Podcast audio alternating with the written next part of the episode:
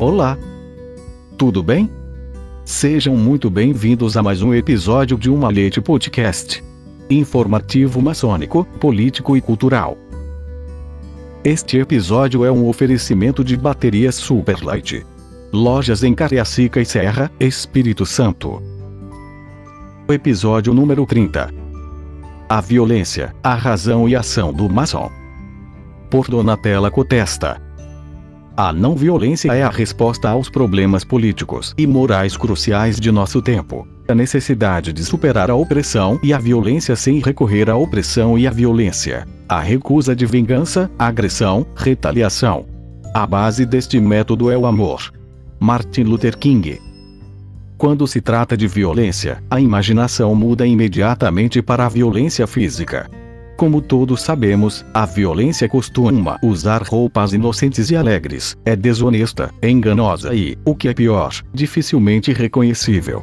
Muitas vezes apresenta-se sob a forma de educação e de boa vida civil, e é aí que se apodera das consciências. Fica ali, mesmo na fronteira, pronto a delimitar um território do qual muitas vezes será o senhor indiscutível.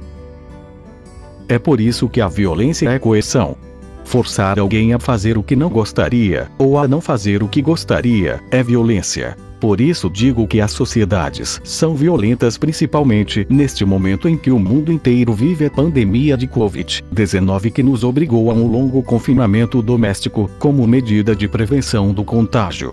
E é precisamente nos últimos tempos que se tem voltado à violência violência contra menores, contra mulheres, violência na política, etc. Como se os horrores das guerras do século passado tivessem sido esquecidos. Eu me pergunto: a memória humana é tão fugaz? Os preconceitos são tão fortes? Existe tanto desejo de violência que se alimenta na alma humana, especialmente nas gerações mais jovens. Os eventos atuais lembram aqueles que já ocorreram. Mas com uma diferença. Desta vez não há justificativa para um nazismo ou fascismo que pressiona com propaganda massiva do regime a multidões de homens agora completamente plagiados. Desta vez há uma nação que não pressiona ninguém a se comportar de forma contrária às regras democráticas e, apesar disso, há grupos que operam sem regras ou motivos, em consonância com a lógica mais pura, livre e perversa da violência e da não violência. Mas é sempre verdade que forçar alguém a fazer algo que o repele é violência. E as obrigações que contraímos conosco e com os outros não são restrições talvez nem muito bem-vindas, mas certamente sacrossantas. Não deveríamos ser obrigados a respeitar pactos livremente assinados. Porque o cumprimento da lei, uma compulsão para que um dever esquecido seja cumprido, não pode ser considerada violência a lei moral em primeiro lugar, porque é a própria lei moral que dá legitimidade às ações dos homens.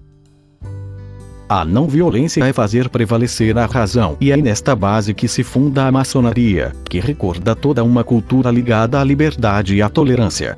Liberdade para fazer tudo ao nosso alcance, sem prejudicar a liberdade dos outros. Tolerância que significa compreensão pelas opiniões dos outros mas certamente não sem crítica e nem mesmo disposta a desistir de suas próprias opiniões. A rejeição da violência nasce deste conceito. Consiste em não impor a nossa vontade aos outros, e os outros não devem impô-la a nós.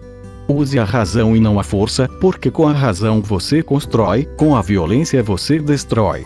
Infelizmente, nesta triste situação em que se encontra o mundo inteiro, apenas exaltamos o mito da brutalidade de que a TV, a internet, as redes sociais nada mais fazem do que recorrer, e a violência agora nos é apresentada como algo usual com o qual devemos viver, como algo habitual da nossa existência, fazendo a mito, fazendo-nos compreender que a força pode servir para impor as próprias ideias, e que com violência o mundo pode ser teu matar o homem de amor e misericórdia, ou seja, matar aquele que se solidarizou com os outros.